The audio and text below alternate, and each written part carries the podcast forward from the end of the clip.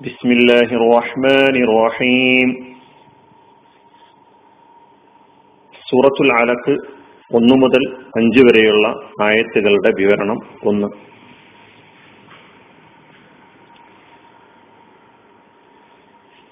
സൂറത്തുൽ അലക്കിലെ അഞ്ച് വരെയുള്ള ഒന്നു മുതൽ അഞ്ച് വരെയുള്ള ആയത്തുകളുടെ അർത്ഥമാണ് നമ്മൾ ഇതുവരെ കേട്ടത്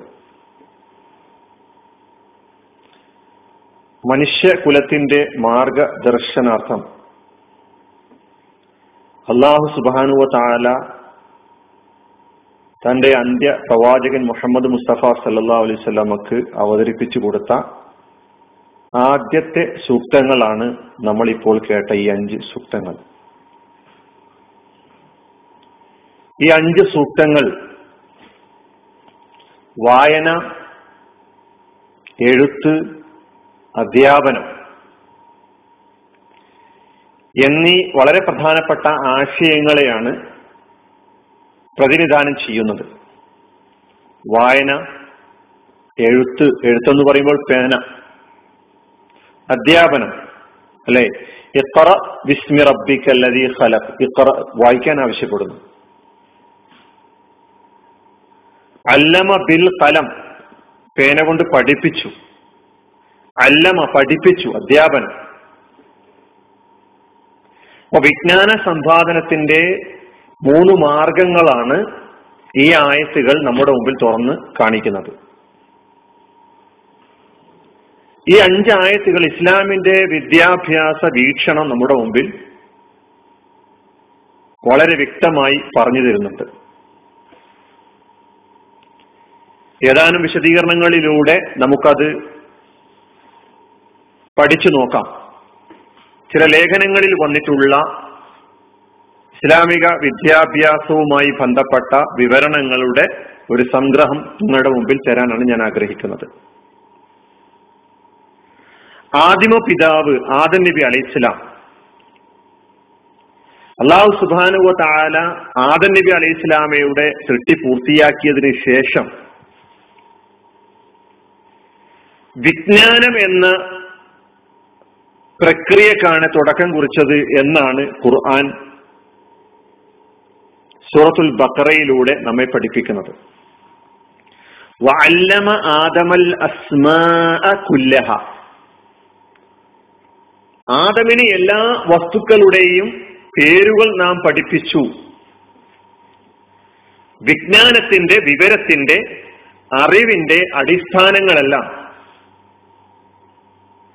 മനുഷ്യനെ പഠിപ്പിച്ചവൻ അള്ളാഹുവാണ് എന്ന് നമ്മെ ഈ ആയത്ത് പഠിപ്പിക്കുന്നു. അള്ളാഹു മനുഷ്യന് അരുളിയ അനന്യമായ അനുഗ്രഹമാണ് അറിവ് എന്ന് പറയുന്നത്. മനുഷ്യന്റെ ഏറ്റവും മഹത്തായ ഗുണവുമാണത് സവിശേഷതയുമാണത്. വിശുദ്ധ ഖുർആൻ പലയിടത്തും അറിവുള്ള ആളുകളെ പുകഴ്ത്തി പറയുന്നതായിട്ട് കാണാൻ കഴിയും. അറിവ് നേടിയെടുക്കാൻ അടിക്കടി ആവശ്യപ്പെടുന്നതും കാണാൻ കഴിയും സൂറത്ത് ജുമറിലെ ഒമ്പതാമത്തെ ആയത്തിൽ അള്ളാഹു ചോദിക്കുന്നുണ്ട് ഹൽ യസ്തവില്ലദീന അലമൂന അതായത് കുൽ ഹൽ യസ്തവില്ലദീന യഅലമൂന വല്ലദീന ലാ യഅലമൂൻ? ഇന്നമാ യതദക്കറു ഉലുൽ അൽബാബ്. പറയുക അറിവുള്ളവരും അറിവില്ലാത്തവരും സമമാകുമോ? ഇന്നമാ യഥതക്കർ ഉരുൾ അൽബാബ് ബുദ്ധിയും ചിന്താശേഷിയുമുള്ള ആളുകൾ മാത്രമേ കാര്യങ്ങൾ ചിന്തിച്ചു മനസ്സിലാക്കുന്നുള്ളൂ.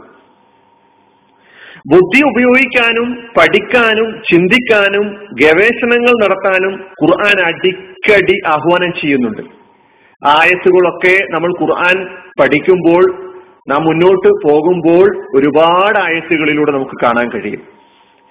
അറിവ് എന്ന ഈ അർത്ഥത്തെ സൂചിപ്പിക്കുന്ന പദം വിശുദ്ധ ഖുറാനിൽ അതിന്റെ വിവിധ രൂപങ്ങളിലായി എഴുന്നൂറ്റി എൺപതോളം ആയത്തുകളിൽ എഴുന്നൂറ്റി എൺപതോളം ആയത്തുകളിൽ അറിവുമായി ബന്ധപ്പെട്ട അറിവ് നേടിയെടുക്കേണ്ടതിന്റെ പ്രാധാന്യവുമായി ബന്ധപ്പെട്ട അറിവെന്ന പദത്തിന്റെ വിവിധ രൂപങ്ങളിൽ ആ പദം ഉപയോഗിച്ചതായിട്ട് നമുക്ക് കാണാൻ കഴിയുന്നത്. എൽമു എന്നും അലിമ എന്നും അല്ലമ എന്നും അല്ലെങ്കിൽ അറിവിനെ സൂചിപ്പിക്കുന്ന മറ്റ് അറബി പദങ്ങളൊക്കെ തന്നെ ഉപയോഗിച്ചുകൊണ്ടുള്ള സൂചനകൾ ഏറ്റവും ഒരുപാട് ആയത്തുകളിൽ എഴുന്നൂറ്റി എൺപതോളം ആയത്തുകളിൽ നമുക്ക് കാണാൻ കഴിയുന്നുണ്ട്.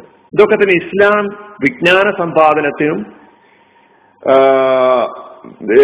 അറിവ് നേടിയെടുക്കുന്നതിന്റെയും പ്രാധാന്യത്തെയും ശ്രേഷ്ഠതയെയും സൂചിപ്പിക്കുന്നതിന് വേണ്ടി അല്ലെ ഇസ്ലാം അതിന് നൽകുന്ന പ്രാധാന്യത്തെ സൂചിപ്പിക്കുന്ന ആയത്തുകളും നിർദ്ദേശങ്ങളുമാണ് എന്ന് നമുക്ക് മനസ്സിലാകും വിശുദ്ധ പ്രവാചകൻ മുഹമ്മദ് മുസ്തഫ സല്ലാ അലൈഹി സ്വലമ തങ്ങളും അവിടുത്തെ ഹദീസുകളിൽ ധാരാളമായി ഈ വക കാര്യങ്ങൾ വിജ്ഞാനാന്വേഷകന്റെ വഴി എന്ന് പറയുന്ന സ്വർഗത്തിലേക്കുള്ള വഴിയാണ്.